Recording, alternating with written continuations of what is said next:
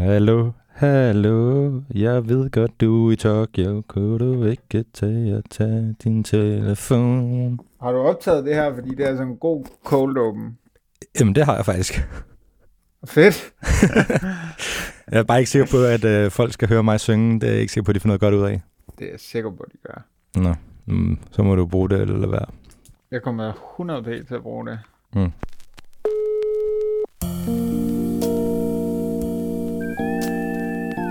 Goddag og velkommen til Telefon til Tokyo. Mit navn er Mikkel Weinel, og jeg har skubbet vores alfaderlige podcastfar Andreas Saxel ud af studiet og fået lov til at ringe til vores lille plejebarn i Tokyo, Emil Bach Andersen. Og hvis Saxel er far, og du er plejebarn Emil, så må jeg være den sure onkel. Jeg håber, du alligevel har lyst til at snakke med mig. Hvordan går det derovre? Er du smeltet endnu? Ej, jeg har det mega varmt, så jeg var nødt til lige at tage en middagslur, fordi at jeg nærmest smeltede ned på madrassen på mit værelse, så jeg tror sådan faktisk for første gang nogensinde, så tror jeg, vi rammer viben fra jinglen, som jo er sådan lidt... late night, Tokyo, og så i alle afsnittene, der har det bare været mig, der har så råbt om, hvor begejstret jeg har været for OL. Jeg tror faktisk, i dag kan vi finde et leje, der er sådan Bill Murray, whisky, Tokyo, late night-agtigt.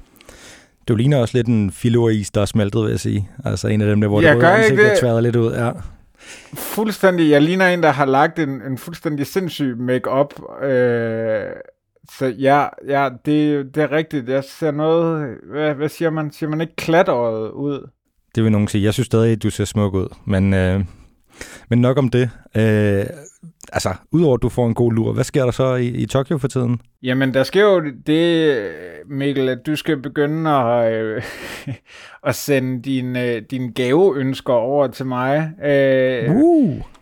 Fordi jeg må simpelthen forlade mit hotelværelse og de arenaer, som jeg på forhånd skal booke mig ind på, hvor jeg skal være. Det betyder...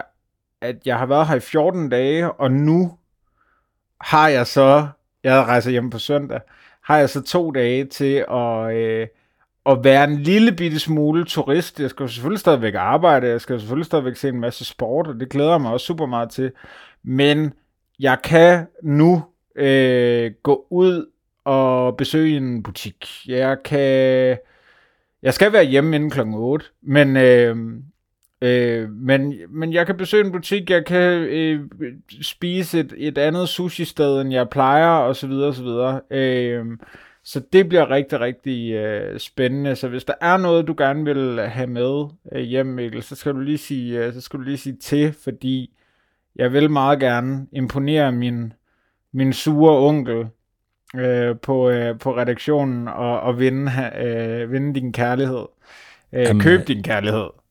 Lad os bare være ærlige, det har vi jo også talt om, at det vores venskab er bygget op omkring. Det er mig, der higer efter din kærlighed ved at købe den. Ja, men altså 100%. Jeg går i gang med listen her under programmet, så må vi se, hvad jeg har til sidst. Men, hvis vi lige skal tale OL, Mikkel, og det tror jeg da, det er de fleste... Altså, der er rigtig mange, der kommer for at høre om vores venskab, men de bliver for OL. Jeg snublede bare lige over en sjov ting, fordi jeg har jo en hel masse... Vi har sindssygt meget transporttid hernede, og der er jeg begyndt at læse nogle af de internationale medier, selvfølgelig, for at finde ud af, hvad skriver de om OL, og så videre, og så videre. Så faldt over en ting i New York Times. Mikkel, hvor mange guldmedaljer tror du, at verdens næstmest folkerige nation, Indien, har vundet til det her OL? Uha, den er svær. Altså, hvad fanden er de gode til? Altså, jeg tænker, at de nok er gode til noget cricket, men det, altså, jeg ved sgu ikke, Hvad er de gode til på OL-programmet? Det ved jeg sgu ikke. Jeg tror, at de har været totalt undervældende. Jeg har i hvert fald ikke rigtig hørt om nogen af deres atleter, der har præsteret godt, så jeg går med 3. 3 hvad? Medaljer eller? Guldmedaljer. Eller guldmedaljer. Altså, okay. De har vundet 0, Mikkel. 0? 0 guldmedaljer. 4 i alt. 3 bronze, 1 sølv. What? Og altså, det er helt vildt. Er det 900 millioner? Nu fik jeg ikke lige læst det seneste tal. Jeg tror, det er 900 millioner mennesker, der bor i Indien. Det er jo fuldstændig vanvittigt, at de ikke har vundet en guldmedalje. Og det, der faktisk er endnu mere vanvittigt, det er, at det ikke er noget, de har tradition for heller. Det er ikke sådan, at det her bare er et dårligt OL. De har faktisk ikke vundet en guldmedalje siden Beijing 2008, hvor de vandt i skydning. Og den her New York Times-artikel, hvis man kan komme til at læse den, så vil jeg da anbefale det. Men nu stjæler jeg lige dens pointer. Den beskriver et indisk sportssystem, der har været præget af korruption osv. Og så som du siger, Mikkel, de er rigtig, rigtig, rigtig gode til cricket. Og cricket er en kæmpe stor sport i Indien, altså den allerstørste, men det er jo ikke på OL-programmet. Og en anden ting, der er rigtig spændende, det er, at de her atleter, altså eksempelvis, så har de nogle rigtig gode atleter i skydning. De har også nogle i bueskydning, nogle som har været nummer 1 i verden, men de siger simpelthen, at når de står der, altså det er lige meget til VM, og det er lige meget til World Cup og så videre og så videre. Der er folk ligeglade, men de kan mærke, at presset stiger, når det er OL. De kan simpelthen mærke hele Indiens forventninger om en guldmedalje, og så bukker de altså under for presset. Der var en indisk bueskytte, der til det her OL havde skrevet calm på sin hånd, så han ligesom kunne fokusere og prøve på at koncentrere sig, og det er jo klart, altså i de her sportsgrene, jeg taler om, der er det koncentrationen, der er det allervigtigste, og hvis det pludselig kommer ind i dit hoved, at nu skal du altså ramme her, fordi ellers så er der en hel nation, der bliver skuffet, og måske endda vrede, jamen det er jo klart, det er jo et kæmpe pres. Så bare det her med, altså jeg synes bare, altså selvfølgelig er de gode til nogle andre ting, og der har været et andet fokus og sådan noget, men hvor er det vildt, at Indien ikke har vundet en eneste guldmedalje, ikke kun til det her, de her lege, men også bare siden Beijing 2008, hvor de vandt i skydning. Ja, det er godt nok lidt vildt, det overrasker mig faktisk lidt. Men man kan bare se, selv vores atleter har jo et enormt pres på sig, så jeg kan kun forestille mig, hvor mange gange større det er, når man har så stor en nation i ryggen, som kigger ind over skuldrene, og som lægger pres på en. Men Emil, hvis vi lige hopper videre, så var der også et andet sted. Super med Indien, Emil, men lad os komme væk fra det. Nej, det var så spændende. Jeg vil bare gerne hen til nogle andre, som der også var et vist pres på. Og så går vi lidt tilbage til, at der også er pres på de danske atleter, fordi du var ude på skatebanen i går og se Rune Glifberg, som simpelthen fik lov at ligge ud. Men han faldt måske lidt for presset, eller hvad skete der egentlig derude? Jamen altså, der skete det, at han ville lande en, og det vidste jeg ikke inden, han ville lande det, der hedder en heel flip frontside air, har jeg lært, at det hedder. Altså et trick, hvor han ligesom skal flippe bordet, og det vil han vise frem, det her trick. Altså det er sådan, at man har 45 sekunder til at lave så mange tricks som overhovedet muligt, og det er jo klart, at de skal jo ligesom på en eller anden måde have koordineret have planlagt et eller andet form for run, og i forhold til hvorfor nogle tricks de skal lave og sådan noget, og Rune han havde altså det her trick heel flip frontside er med, og det ville han vise frem, fordi han vidste, at han var en af de eneste i feltet, der kunne lave det, og det ville ligesom være sådan, det betød meget for ham at vise, at det var noget, han kunne bidrag til skateboarding, nu hvor den vises frem på den helt store scene. Han lander den i anden gennemløb, og der bliver han så hyldet lidt ud af den efterfølgende og vælter. Og så i de to andre, altså gennemløb 1 og 3, der får han ikke landet den her heel flip. Så han sagde det her med, at han kunne godt mærke, at at det lige pludselig, altså når ikke lige man, altså der var foregået så meget andet, og lige pludselig så begyndte tvivlen at kigge ind til ham, især når han ikke lige lander den i første run. Det var det, han sagde, der ligesom skete.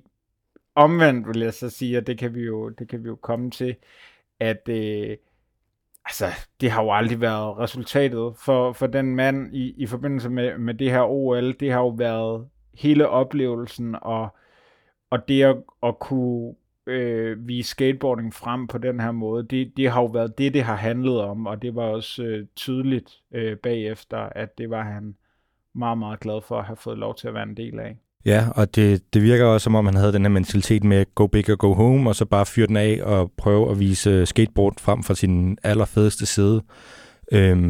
Og så ender det, som det gør, men fortalte han noget om, hvad det betød for ham, at sådan skateboard var noget op på den her scene, fordi han er jo en mand, der har været med nærmest helt fra starten, altså fra de første X Games. Ja, så vidt jeg husker, så vinder han det allerførste X Games, og nu står han her til OL så mange år senere, og har jo været med på hele skateboardens rejse fra, at de er blevet smidt ud af parker og så videre, og så nu til at de har været udskudt, og nu er de virkelig inde i varmen, må man sige. Det her, det er en sportsgren, som er en del af IOC's foryngelseskur af OL, og der er ingen tvivl om, at den her, altså bedre sent end aldrig, men det her, det er noget af det, der kan komme til at redde OL. Det tror jeg virkelig, fordi det betyder noget særligt for atleterne, og det er en anden måde at vise sport frem på, og det er en anden gren af det at dyrke sport, som Rune Glifberg har sagt flere gange, og også gentog i dag. Det her er ikke samlebånd, det er en kultur, og det var han rigtig glad for at have fået lov til at vise frem, og han stod simpelthen, Mikkel, bagefter, da jeg var nede i mixzone sammen med et par andre danske journalister og havde tårer i øjnene. Hans stemme knækkede. Han var, som han sagde, altså super, super høj på livet. Han sagde det her med, at han har fået lov til så meget, og der kunne man høre, at der knækkede stemmen lige lidt ekstra. Han er stolt og glad for at være i live, som han sagde, og simpelthen bare lykkelig. Og så blev han sådan lidt, uden at han er religiøs, sagde han, det er kæmpe tak til vores skaber. Og han sagde, når man står her i dag og er en del af det her, så er der jo mere mellem himmel og jord. Det siger jeg så lidt om. Altså, jeg tror, vi fik gjort ateisten her til troende. Fordi det havde været en ret vild dag for ham. Altså, han skulle tidligere op, som du nævner. Han var den allerførste til at åbne ballet. Og stod op ved femtiden, og kunne selvfølgelig godt mærke det sidre i kroppen og sådan noget, men en time inden, der lagde han sig ned og fik noget massage og hørte noget musik, og der gik alle følelserne igennem ham. Altså, det var ret vildt at høre ham beskrive det der, altså den taknemmelighed og den stolthed over at være der. Det var ret vildt, hvis jeg bare lige skal fortsætte i forhold til, hvad det betyder for ham, at skateboard, fordi det var jo også det var. Altså det var, som han sagde, som han afsluttede med at sige, skateboarding kommer nu, og det, altså, det er jo en millionforretning, og det er noget, som der er sindssygt mange, der dyrker, ikke også? Og det er en kæmpe del af vores populærkultur, og så videre, og så videre. Men man skal alligevel ikke undervurdere det her sidste skub ind på den helt store scene, og blive taget seriøst blandt så mange tv-seere og publikummer derude. Det betyder noget helt særligt. Han sagde det her med, at han elsker skateboarding så meget, og igen, så fik han en tår i øjenkrogen, da han sagde det, at skateboarding kan være med til at løsne op for nogle ting. OL går ifølge ham lidt for meget op i rekorder og modstandere og så videre, og det her, der kunne de virkelig få lov til at vise noget andet. Når de andre skatere var på, så stod Rune og hæppede og klappede, og ligeledes kunne man mærke, at der var en kæmpe omsorg, en kæmpe kærlighed, en kæmpe respekt for Rune blandt de andre riders, så det var virkelig bare smukt at opleve, og det var virkelig, virkelig vildt at opleve, hvor meget Rune, han bare elsker det bræt med hjul på, som han sagde. Der er så mange muligheder med det bræt, og det har åbnet så mange ting for ham. Så nu handler det om, at hvis man gerne vil starte med at skateboarde, så skal man skal finde det, som han sagde, hygge sig med det, og så gøre det til sit eget. Så er det det fedeste i hele verden. Det leder mig egentlig lidt videre til et spørgsmål, som jeg har, fordi at han er jo efterhånden en aldrende ære, i hvert fald i OL-regi, Rune Glifberg. Men tror vi, at det er sidste gang, at vi ser en dansk skater til OL, og vi får lov at hæppe på sneen, fordi at, altså, tager han den næste gang om 3 år, eller har vi nogle andre, der kunne være med? Fordi at hvis den her disciplin lige pludselig skal til at fylde så meget til OL, så ville det være mega fedt, hvis vi får lov at hæppe på nogen der. Så hvordan er udsigterne til det? Ved vi noget om det?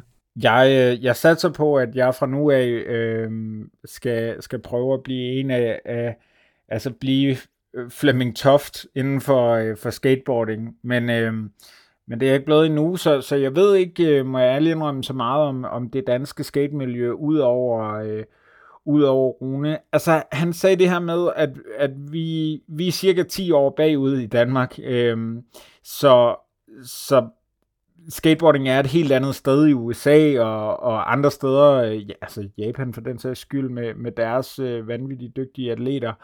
Det er et helt andet sted, end det er i Danmark, det er klart, og i forhold til træningsforhold og så videre og så videre.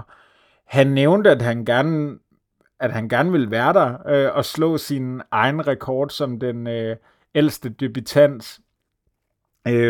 Så er han jo så ikke debutant til Paris, men så i hvert fald den ældste skater i forbindelse med Olympiaden. Så han ville gerne være der til Paris, men som han så også sagde, det bliver rigtig, rigtig, rigtig, rigtig svært, fordi at det bliver ikke nemmere at kvalificere sig nu. Nu var det ligesom første gang, og der var nogle andre ting og sådan noget. Altså, nu kommer alle skaterne til at gå all in på det her, så kravene bliver bestemt ikke lempet frem mod Paris. Så han var i tvivl om han kunne kvalde ind. Der er jo også det her med det, at som jeg talte med ham om forleden, at han kan ikke være lige så meget på bordet som de her unge gutter, der flyver rundt og lander de vildeste tricks hver eneste dag i træningsparkerne rundt omkring. Altså, han kan holde til at skate 3-5 timer om ugen, og det er ligesom det, og så er det edderbank med svært at holde det ved lige, selvom man har så meget erfaring, som han har. Men altså, jeg er blevet hugt af skateboarding, jeg er blevet hugt af den der kultur, jeg er blevet mindet om, hvor fedt det egentlig er, og hvor meget det er antitesen til så meget andet sport derude, som Rune siger, der handler om at være bedst og højst, og komme længst og så videre og så videre. Der er det her noget helt andet, og bare den der kultur, der er omkring, at de krammer hinanden, de hæpper på hinanden og så videre. Altså i dag, da en brasilianer skulle have sit sidste run, hvor ham, der ender med at vinde, Keegan Palmer, han lå nummer 1. Altså, der var kæmpe opbakning for Keegan Palmer mod ham her, og de var nede og kramme hinanden bagefter, og så videre, og så videre.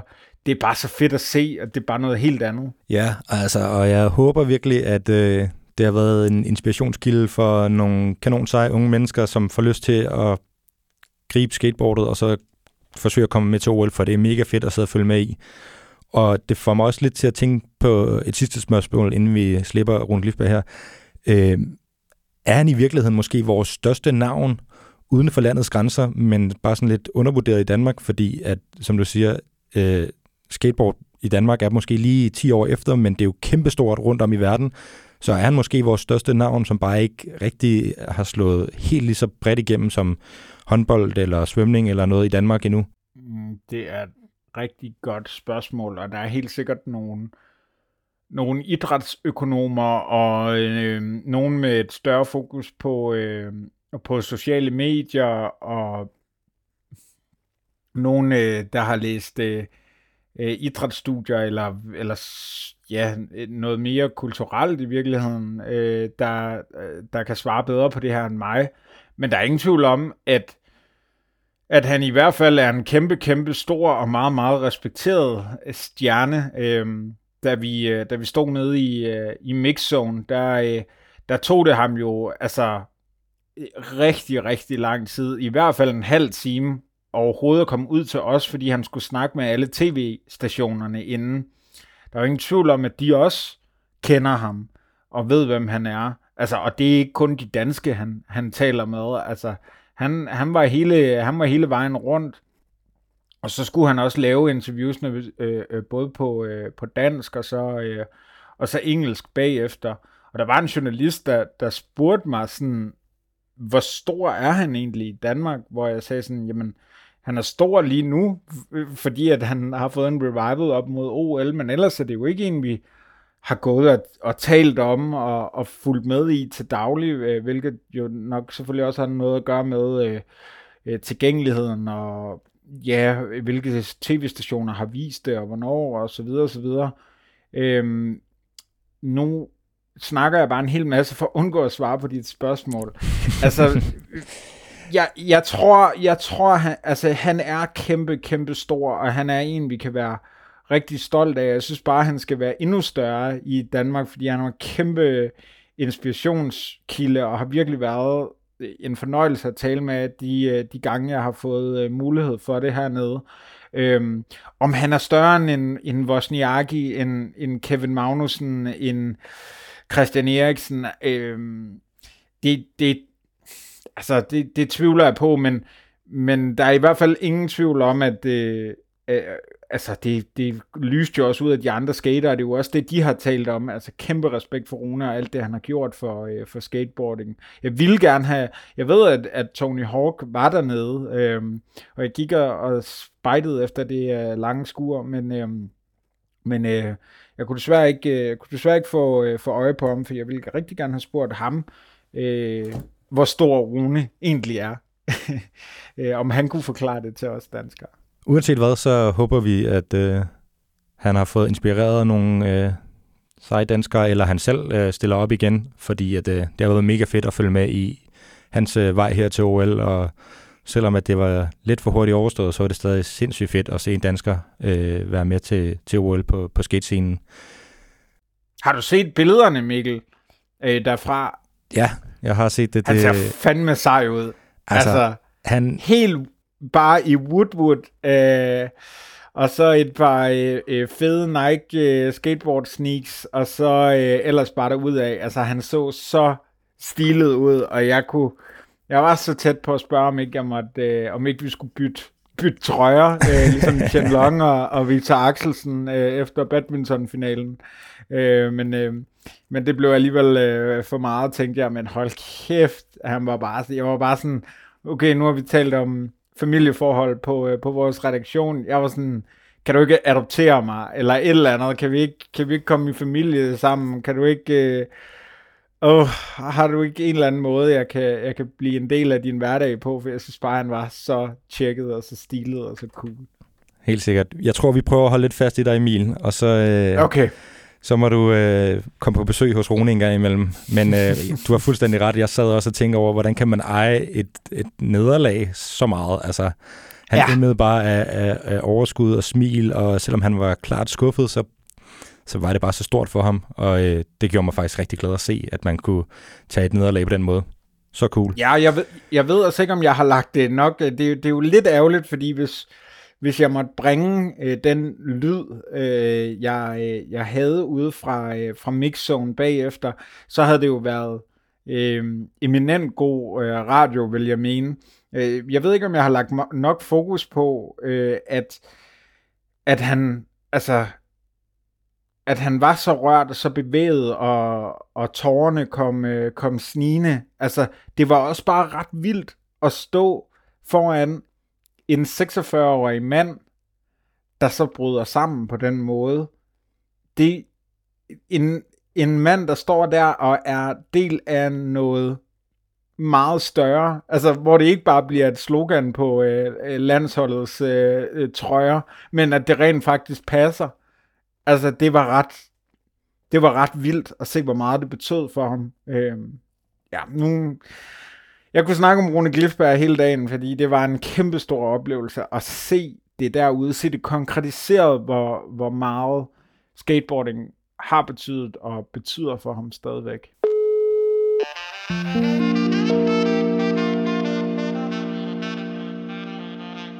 Vi kunne snakke hele dagen om, hvor skøn Rune Glifberg er, og hvor fedt der er ude ved skatescenen. Men ude i det område der sker også noget andet. Noget andet mega fedt, og en ny disciplin her til OL. Det er klatring. Ja, det er det nemlig. Og det vil jeg, du også have ude at se. Men kan du ikke lige sådan forklare, hvad fanden det her klatring går ud på? Fordi at hvis man ikke aner det, så tænker jeg, at det godt kan være lidt forvirrende. Altså, jeg er også stadigvæk i tvivl. Også fordi jeg får vild...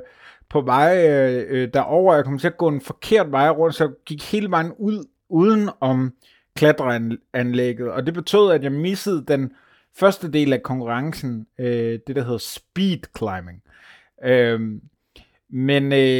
Men jo, altså, jeg har jo så... Altså, hvis jeg lige må afbryde, Emil, nu siger du, første disciplin hedder speed. Skal vi se, om du kan sådan indramme reglerne på 30 sekunder?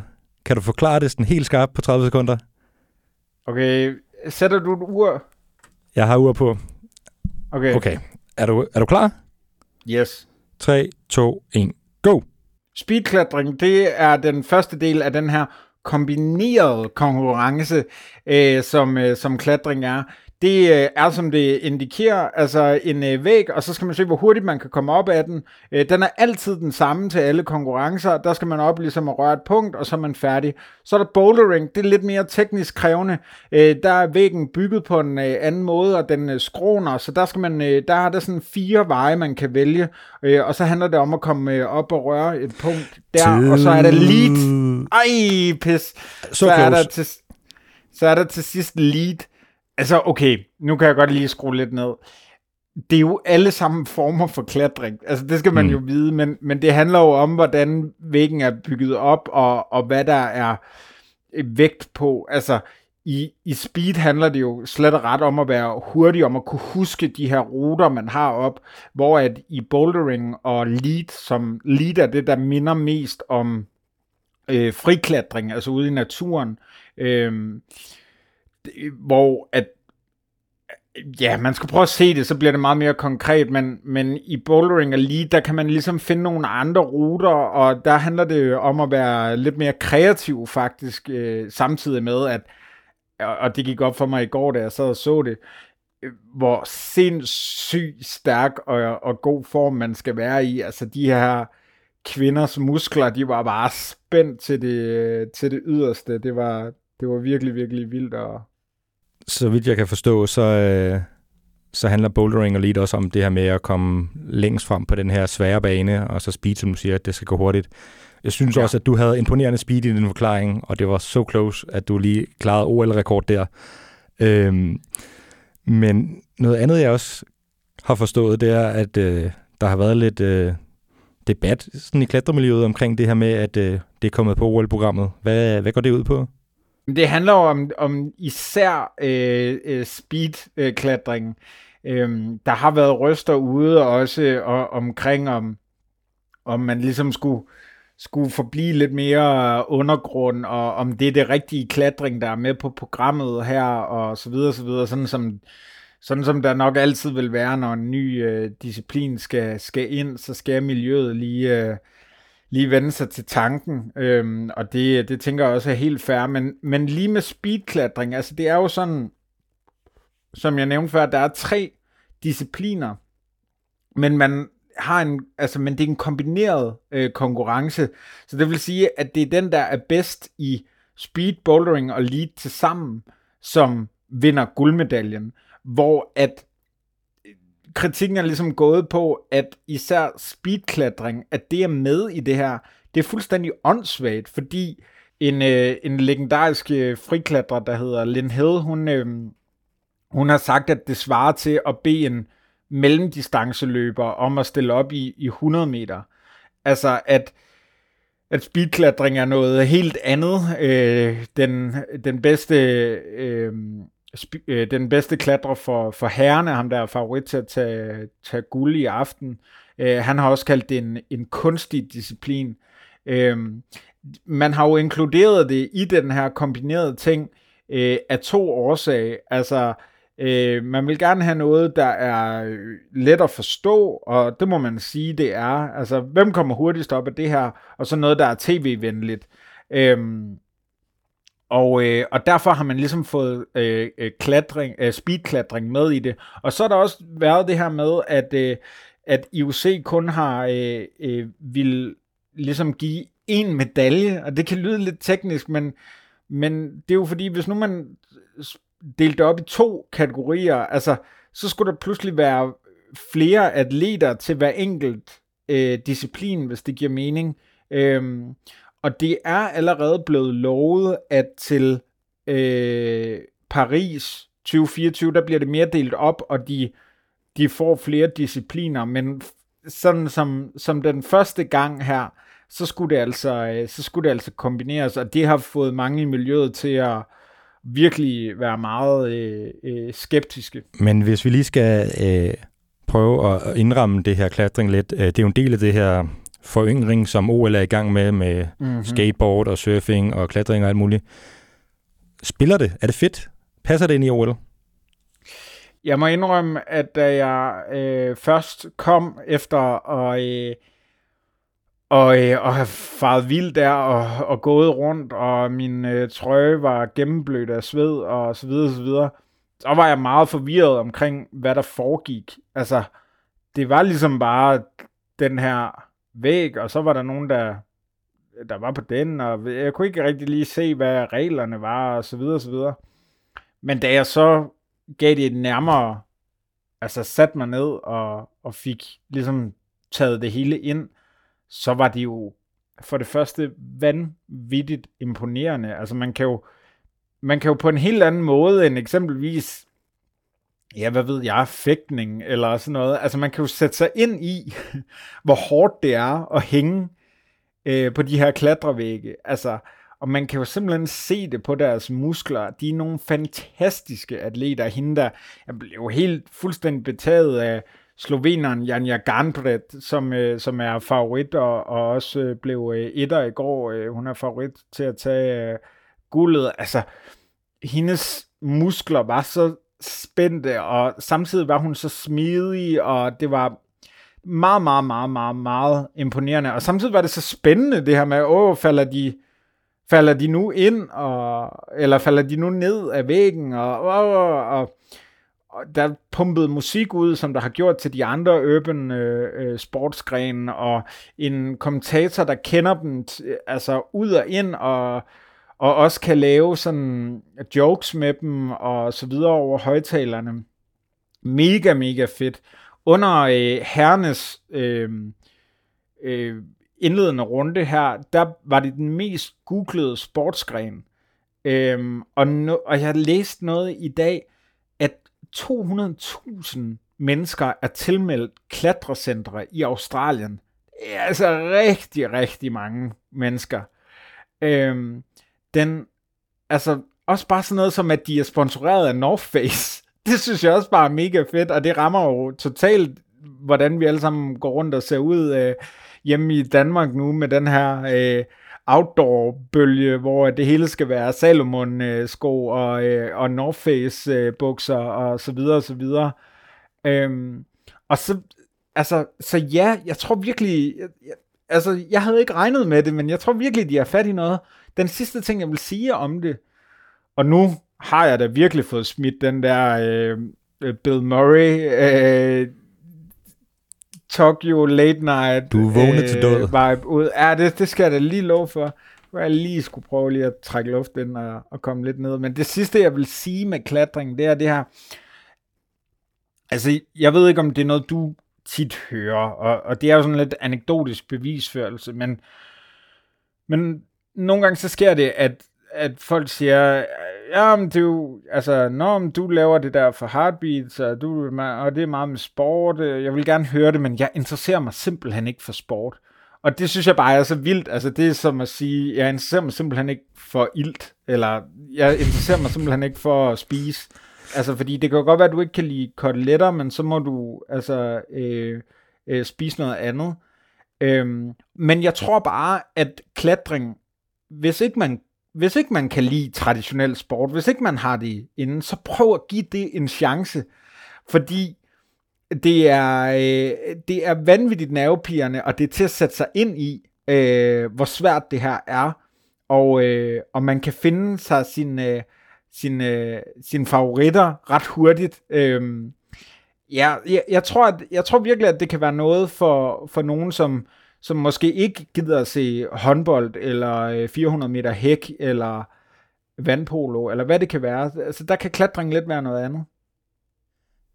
Og nu laver du lige sammenligningen med mad, så hvis vi lige skal indramme det meget kort. Hvis ikke klatring, det er koteletter. Hvad for en ret er det så? Altså, det lyder lidt som sådan noget. Det kunne godt være en pizza, kunne det ikke? Lidt, der er noget hurtigt, der er noget udholdenhed i at spise en hel satan. Jeg tror faktisk, at det er en proteinbar, eller de der, ved, de der Cliff bar, hvor der er altså et helt måltid i sådan en lille bitte bar, der koster 30 kroner i normal, eller hvor meget det er. Lidt dyrt, lidt street, og hurtigt, og samtidig fornuftigt, og altså... Ja, okay. Ja, det kunne godt være sådan noget.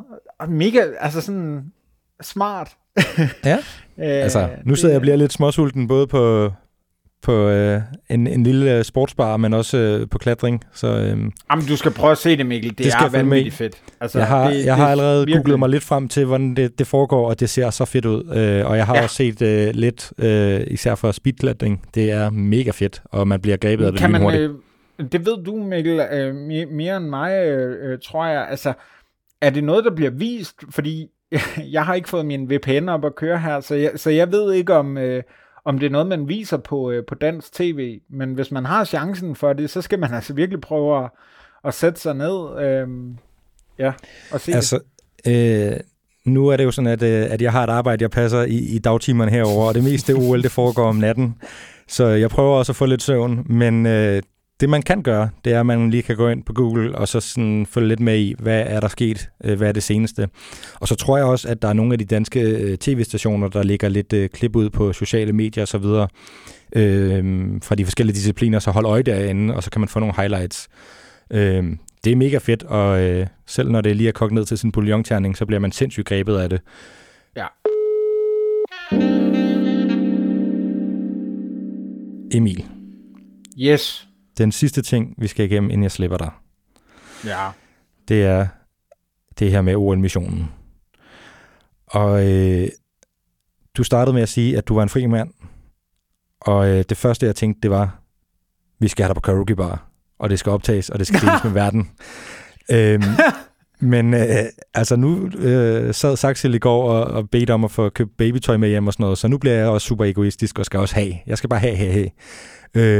Så jeg tænker, du skal skaffe mig noget OL-merch. Okay. Altså, jeg skal have en hoplanål, en lighter, en t-shirt, noget et eller andet OL-merch, som jeg kan gå rundt i herhjemme, og så lade som om, jeg har været til OL. Det, ved du hvad, jeg har jo en kæmpe kærlighed for underlig merchandise, så jeg prøver at se, hvad der kan være det mest mærkværdige stykke OL-merchandise, jeg kan have med hjem til dig. Det synes jeg er en mega fed udfordring. Så lover jeg at gå med det, bruge det, kaste det op i luften, hvad end det er, du finder, så gør jeg noget med det. Jeg skal nok få det brugt, det lover jeg. Fedt. Men Emil, så er du også rygende travlt. Så, ja, jeg har. Det har jeg faktisk. Jeg vil slippe dig ud i verden. Hvad skal du? Hvad skal du? Jamen, jeg skal altså, der er jo så meget, man kan tage til og FOMO og alt det her, vi har talt om, men altså herrene, altså jeg er jo, når alt kommer til alt, så er jeg jo bare en håndbolddreng. Og herrene spiller finale i eller semifinale i aften vores tid. Så det skal jeg i morgen. Der skal jeg ud og se Sverige mod Canada i kvindernes fodboldfinale, fordi den bliver afholdt på det olympiske stadion, hvor der jo ellers er atletik. Det er bare sådan lidt specielt, og så bliver den i øvrigt holdt, og de taler om den skal flyttes. Den bliver holdt kl. 11 om formiddagen, og foregår så de her 90 minutter, og så plus en pause frem. Og der vil jeg altså sige, der er man nået op på det olympiske stadion på det tidspunkt. I løbet af de her dage, der er man nået op på 40 grader. Så jeg synes, det er spændende at se, om de stakkels svenskere og kanadier, de skal spille i 40 graders varme, eller om man har valgt at rykke det. Jeg har faktisk ikke lige set det seneste nye. Så er det så sådan, at så det bliver lidt en speciel dag i morgen, og jeg har jo fået min frihed, og så videre, og så videre. Det er sådan, at lige ved siden af OL-stadionet, det olympiske stadion, der ligger bordtennisarenaen, og der er nogle bronzekampe i morgen efter den her fodboldkamp, og så efter bronzekampen, der er der så billet ind til det olympiske stadion igen, hvor der så er atletik om aftenen. Så i morgen, der kan det altså være, at vi bliver nødt til at lave et eller andet, hvor jeg sidder tæt på det olympiske stadion et eller andet, og er ude og får en lidt mere sådan Ulla Terkelsen-agtig vibe til den her podcast, fordi at jeg ikke kan nå den vej tilbage af mit hotelværelse, hvis jeg skal have det hele med, og det vil jeg jo rigtig, rigtig, rigtig gerne.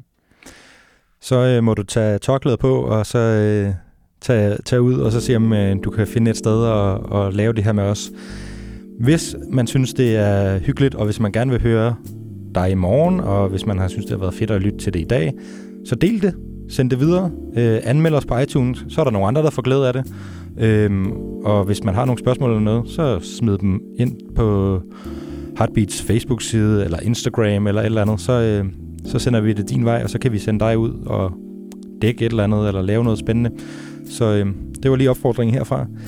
Yes. Så tror jeg, jeg vil sige tak for i dag, Emil. Tak skal du have, min kære onkel.